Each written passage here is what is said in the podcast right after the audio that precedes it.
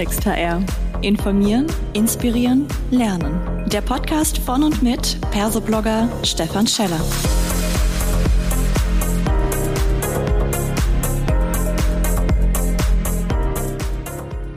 Hallo und herzlich willkommen zu einer weiteren Ausgabe von Klartext HR. Heute freue ich mich, meinen Namenskollegen Stefan, Ratgeber, hier mit am Mikrofon zu haben. Und wir sprechen zum Thema Blue Collar Recruiting, was Unternehmen beachten sollten. Hi Stefan, grüß dich. Schön, dass du da bist. Stellst du dich unseren HörerInnen bitte kurz selbst vor? Das mache ich total gerne. Ähm, hi Stefan und schön und danke, dass ich hier sein darf. Ähm, ja, ich bin Stefan, Stefan Ratgeber, ähm, wohnhaft auch so wie du, Stefan, ja im schönen Mittelfranken ähm, und arbeite aber in Hamburg bei der New Work SE, äh, derzeit in der Rolle des äh, VP für Marketing und Brand bei Onlyfy. Mhm. Haben wir ja auch äh, ausführlich darüber berichtet damals und ihr habt jetzt euch ganz intensiv mit dem Thema Blue Collar beschäftigt. Vielleicht gleich vorab, manche sagen, ja, habe ich schon mal gehört, kann man das noch mal kurz definieren? Also was versteht man denn unter Blue Collar genau? Ja, mache ich total gerne. Also es gibt unterschiedliche Definitionen von Blue Collar und ich denke mal, die, die meisten davon sind auch erstmal so total in Ordnung. Welche haben wir uns jetzt angeguckt? Wir haben uns angeguckt, ähm, wer sind eigentlich die 80 Prozent der arbeitenden Bevölkerung in Deutschland auf mhm. Basis der Daten des Statistischen Bundesamtes. So, und da sind wir durch die Daten des Statistischen Bundesamtes durchgegangen mit einer Berufeliste, die auch vom IAB, also dem Institut für Arbeitsmarkt und Berufsforschung, ähm, äh, rausgegeben ist und haben dann einfach diese Tätigkeitsbereiche zusammengepackt und kommen dann da auf die 80 Prozent, ähm, die sozusagen mit Geist und Hand, Schrägstrich Körper arbeiten mhm. und ähm, haben diese jetzt als Blue Color angesprochen. Das bedeutet sozusagen, wenn du sagst 80 Prozent, dass wir von 20 Prozent White Collar sprechen, wäre das dann übersetzt sozusagen die Wissensarbeiter ähm, oder also als Abge Abgrenzung, dass man so ein bisschen sich das vorstellen Ja, also korrekt. Die Abgrenzung wäre dann 20 Prozent ähm, White Color, mhm. weil wir im Blue Color Segment auch Themen wie Pink Color, zum Beispiel Pflege, Erziehung, soziale Berufe mit reingebaut mhm. haben. Weil, ähm, deswegen diese 80-20. Ähm, ich würde, bei, einem wäre ich nicht dabei, nämlich das Thema Wissensarbeiter. Okay. Das ist für mich zu ausgrenzend, wenn man das rein auf White Color bezieht, weil mhm. im Blue Color Umfeld ja ähm, äh, alle Menschen auch mit, mit ihrem Wissen arbeiten und teilweise ein, ein viel tieferes Wissen über ganz viele Fachbereiche brauchen, sei es jetzt, ich bin irgendwie ähm, Wärmepumpentechniker oder so, ne, da brauche ich ein mhm. wahnsinniges mhm. Fachwissen, um diesen Job zu machen, auch ein hohes IT-Wissen zum Beispiel. Das ist und trotzdem würden wir ihn hier jetzt als einen Blue-Color-Beruf mhm. äh, bezeichnen, weil ich eben auch mit meinen Händen, mit meinem Körper arbeite. Deswegen ähm, stolper ich immer so ein bisschen über diesen Begriff Wissensarbeiter. Ja, ja aber das ist total so wichtig, dass wir das jetzt nochmal irgendwie auch klargestellt haben, ne? weil sonst wäre ich tatsächlich auch erstmal mit dieser wahrscheinlich nicht ganz passenden Abgrenzung da reingegangen. Jetzt den Fokus jetzt bewusst auf eben Blue Collar gerichtet. Wie ist denn da die Lage am Arbeitsmarkt? Wir sprechen ja erst immer, immer pauschal auf der einen Seite vom Arbeitnehmermarkt, dann reden wir pauschal vom Fachkräftemangel oder Arbeitskräftemangel. Wie ist es mit Blick auf Blue Collar? Ja, also wenn wir uns da mal so ein paar, äh, paar Zahlen angucken, ähm, derzeit sind ja in Deutschland, wenn man dem IAB mal ähm, den, sozusagen die Hoheit gibt, irgendwas um die zwei Millionen offene ähm, Positionen da, wovon denen so 350.000 jetzt nicht dringend zu besetzen sind. Also sind wir mal bei 1,6 Millionen. Und ähm, wir beide sind jetzt ja schon eine Weile auch in dieser äh, Branche und wir wissen auch, momentan ist schon eher schwierig, ne? erfolgswirtschaftlich schwierig und das hat natürlich auch auf den Recruiting-Markt ähm, äh, durchgeschlagen. Nichtsdestotrotz, ähm, also in handwerklichen Berufen gehen genauso wie im White-Color-Segment eben auch ähm, die, die, ähm, äh, die, die Zahlen ein bisschen runter, aber nichtsdestotrotz ist der Druck nach wie vor riesig. Und ähm, gerade eher so, wenn wir auf demografische Entwicklung gucken, hohe Besetzungszeiten, ähm, bleibt dann die Nachfrage und die, die Fachkräftemangel ähm, in genau diesen Berufen extrem hoch und wird auch weiter ansteigen. Deswegen müssen wir uns mit dem Thema auseinandersetzen. Mhm. Ich hatte ja gerade schon begrifflich mal reingeworfen, den, den Wechsel hin zum Arbeitnehmer oder Arbeitnehmendenmarkt. Ähm, Gibt es denn da jetzt ganz konkret auch Unterschiede zwischen den, ich sag mal, Wünschen und Anforderungen, die jetzt diese Zielgruppe stellt, damit wir da ein bisschen differenzieren können, auch im Recruiting zum Beispiel? Habt ihr da was ja, herausgefunden? Ja, ja, wir haben ja im Vorfeld dieses Blue Hiring Buches, das jetzt ja ähm, gerade rausgekommen ist, haben wir mit Forsa auch eine Studie genau dazu gemacht. Ich habe mir hier mal ein paar Daten dazu rausgeschrieben. Ähm, in, wenn man jetzt auf diese 80 Prozent Blue-Color-Beschäftigten gucken, dann ist auf Platz eins dessen, was sie sich wünschen, die Jobsicherheit. Mhm. Das finde ich schon mal ganz spannend. Danach folgen Gehalt, pünktliche Bezahlung, mhm. ganz interessanter Punkt, ja. und dann attraktiver Standort. Ähm, und gerade so über diese Punkte, pünktliche Bezahlung, ähm, korrekte Bezahlung, mhm stolper ich doch auch manchmal noch. Ich sage, ich gehe davon aus, dass wir das in Deutschland im Griff haben. Ist aber tatsächlich nicht so. Mhm. Es gibt immer noch Menschen oder Unternehmen, die bezahlen nicht pünktlich, Unternehmen, die bezahlen nicht korrekt. Und ähm, das ist dann eben jetzt hier in diesem Ergebnis zu sehen, dass das äh, Beschäftigten aus dem Blue-Color-Umfeld wichtig ist. Äh, das schockiert mich jetzt so äh, als Mitarbeiter der Dativ natürlich ganz besonders, ne? weil wir sagen, na, das, das muss ja aber doch eigentlich äh, ja. selbstverständlich sein. Ähm, ja. Jetzt, wenn man, wenn man gerne mal, mal das Thema Arbeitsplatzsicherheit anschaut, äh, wenn man die, ich glaube, Onify hat auch die Generation Z, da habe ich kürzlich eine Infografik gesehen, auch da sind den jungen Menschen ist das Thema Arbeitsplatzsicherheit ja sehr wichtig. Ja. Das kann doch vermutlich an diesem ich nenne es jetzt bewusst mal sehr unruhigen Zeiten, in denen wir leben, im Multikrisen, auch so eine, so eine generelle Entwicklung sein, die gar nicht so Blue-Color-spezifisch ist? Oder gibt es trotzdem noch mal eine Zuspitzung da? Ähm, tatsächlich würde ich das mitgehen. Das ist auch mhm. etwas, was uns die letzten Tage in den Medien immer wieder begegnet ist. Gen Z doch nicht so wie auf, auf Purpose aus und ja. sondern auch Sicherheit und, mhm. und, und, Geld sehr wichtig. Ja, und da spielen für mich auf jeden Fall die Multikrisen, der wir unserer Zeit eine große Rolle.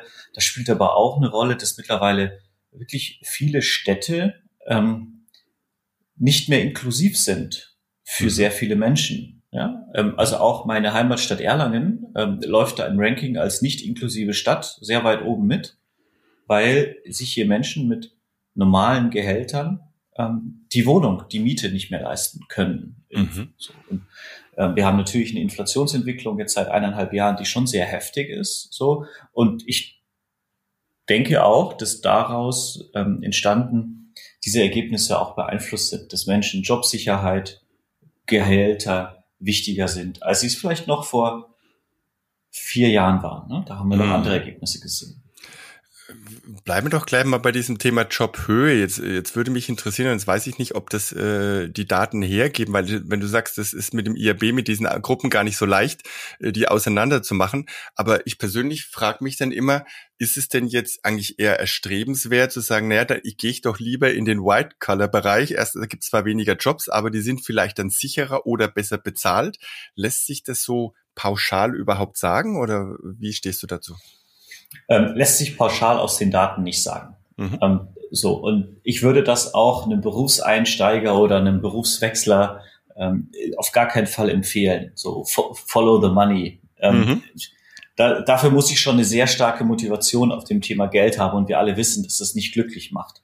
Allerdings auch eine bestimmte Höhe nicht unglücklich macht. Ne? Also das darf man auch nicht außen ja. vor lassen. So, also das ist ja ein wichtiger Faktor in unserer Gesellschaft und es ist ein Tauschmittel für all das andere, was meine Familie und mich und mhm. mein Umfeld langfristig sozusagen auch zufrieden macht. Deswegen, ähm, man kann es nicht pauschal sagen, weil der Tischler, der eine Ausbildung gemacht hat und mit 26 Meister ist und sich dann ähm, irgendwie mit 43 drei Wohnungen gekauft hat und ein Haus und eine eigene mhm. Tischlerei aufgebaut hat, der ist dann schon Mitte 40 und Millionär.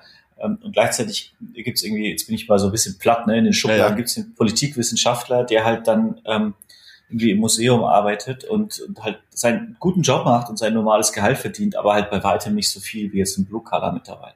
Mhm. Gleichzeitig haben wir natürlich auch im Blue-Color-Umfeld, sagen wir Entgeltgruppe 1, Entgeltgruppe 2, eher auf der helfenden Tätigkeit, ähm, im Lager-Logistik-Umfeld zum Beispiel oder in der Industrie, ähm, mhm. wo, wo, wo du natürlich bei weitem dann eben nicht die hohen Gehälter hast, wie jetzt in einem ähm, Managementberuf, ähm, in einem großen DAX-Unternehmen zum Beispiel oder so. Mhm. Ne? Also das gehört zur Geschichte auch dazu. Ja. Jetzt, jetzt ist mir da gerade ganz heiß eingefallen. Äh, woran macht man das, äh, diese Zugehörigkeit eigentlich fest in Bezug auf die Ausbildung, also nach dem Motto, wo komme ich her, oder auf die konkrete Tätigkeit? Weil wenn der studierte Polit Politikwissenschaftler jetzt im Museum arbeitet, dann hätte ich den jetzt tendenziell äh, auch vielleicht eher in den Blue-Color-Bereich damit rein äh, genommen. Woran hängt es? Am, an der Person Ausbildung? Also bin ich quasi jemand im Bereich White Collar oder hängt das an der Tätigkeit, die ich mache? Ja, ähm, da hast du total recht. Da habe ich gerade, ähm, war ich, bin ich nicht, nicht scharf genug gewesen in dem Beispiel, ähm, weil tatsächlich der Museumsarbeitende, wenn der jetzt, da gibt es jetzt zwei, da gibt es vielleicht mhm. einen Kurator, mhm. der ähm, in dem Museum vor allem ähm, diese geistig geprägte Wissensarbeit ohne seinen Körper macht, im mhm. Backoffice des Museums und Politikwissenschaften studiert hat und halt die neuen Sammlungen zusammenstellt und Ausstellungen zusammenstellt. Und dann gibt's den ähm, ehemaligen Politikwissenschaftler, der irgendwie ähm, im, im, im Louvre ähm, durch die Gänge geht und aufpasst, dass genau. wie die Gemälde richtig äh, ähm, auch aufgehängt sind und mhm. irgendwie nicht, nicht angedatzt werden genau. und so weiter. Ähm, der würde dann eher in einen Blue-Color-Umfeld fallen. Ne? Also da mhm. hätten wir dann die Trennung, deswegen gut, dass du nochmal reingehst, nicht ausgehend von der ähm, Ausbildung, sondern von der okay. Tätigkeit, die Sehr ich gut. jetzt ausübe. Das heißt, wir beide momentan eher ein White-Color-Arbeitsfeld ja. zugehörig könnten auch, wenn mhm. ich meiner Leidenschaft der Gärtnern dann auch mal beruflich folge, würde ich dann auch in den Blue-Color-Segment ähm, sozusagen wechseln. Perfekt. Jetzt lass uns noch mal ein bisschen in Richtung Recruiting weiterdenken. Ähm, ich kann mir noch so erinnern, beziehungsweise mit so einem Blick auf eine Zielgruppe Softwareentwickler, wir sind immer sehr stark so, ja, wir müssen das Thema interessante Aufgaben ähm, letztendlich in den Vordergrund stellen, auch dieses Purpose-Thema oder äh, Kultur.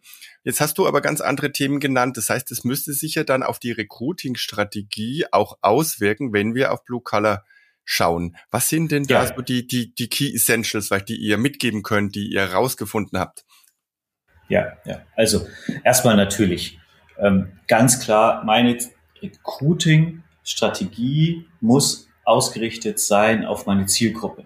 Und dann gibt's auch in dem Blue-Color-Umfeld nochmal unterschiedliche Zielgruppen. Also ich kann jetzt auch nicht sagen, ich nehme eine Blue-Color-Strategie, weil ich in einem Segment tätig bin und roll die aus. Also das auch nochmal zur mhm. Vorrede.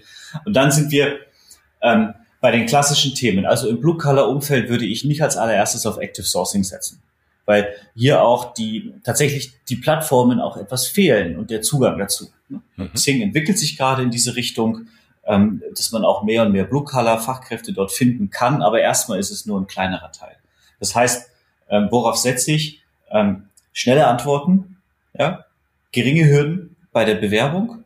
Ich brauche eine gute ich würde keine sagen ausgefeilte, keine durchdesignte, aber eine gute, ehrliche, regionale Arbeitgebermarke, mhm. die, die regional funktioniert und ähm, da ganz viel über Empfehlung ähm, läuft und dann daraus abgeleitet eine ähm, vernünftig formulierte Stellenanzeige. Ohne Shishi, ohne Obstkorb, ähm, vielleicht nehme ich so ein Thema immer pünktlich und immer faire Bezahlung mit Dativ-Systemen, ja, auch mal mit, mit, auch mal mit rein ähm, und, und verbreitet dann diese Stellenanzeige auf meinen, ähm, auf den Channels, wo ich weiß, dass ich diese Zielgruppe finde. Heißt, mhm. in WhatsApp-Gruppen zum Beispiel verteile ich dann über ähm, Facebook zum Beispiel in den, in der, in der, im regionalen Umfeld mhm. ähm, und animiere meine eigenen Mitarbeitenden auch diese weiter zu empfehlen im, im Austausch als Incentive gegen eine Teamparty oder so. Ne? Und dann mhm. habe ich schon mal jetzt mal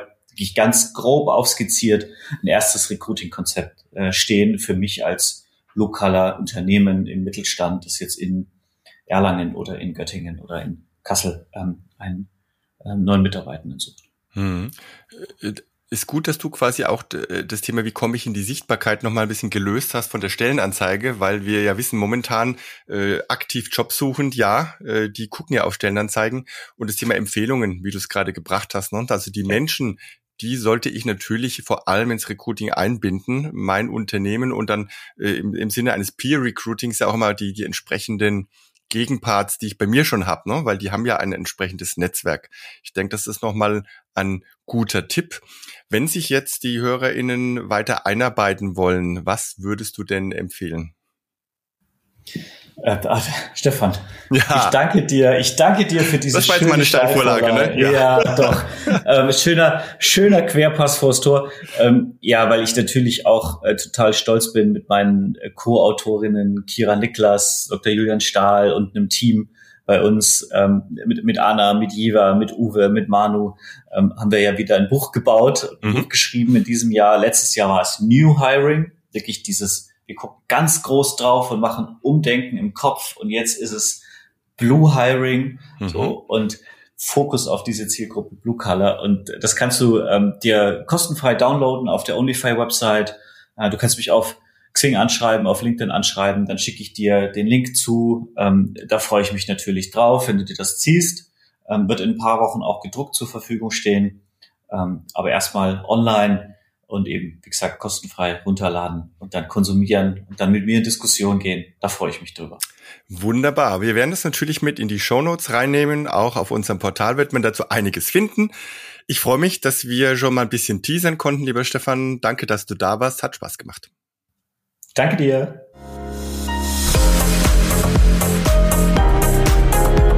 Das war eine weitere Folge Klartext HR. Informieren, inspirieren, lernen der Podcast von und mit Persoblogger Stefan Scheller.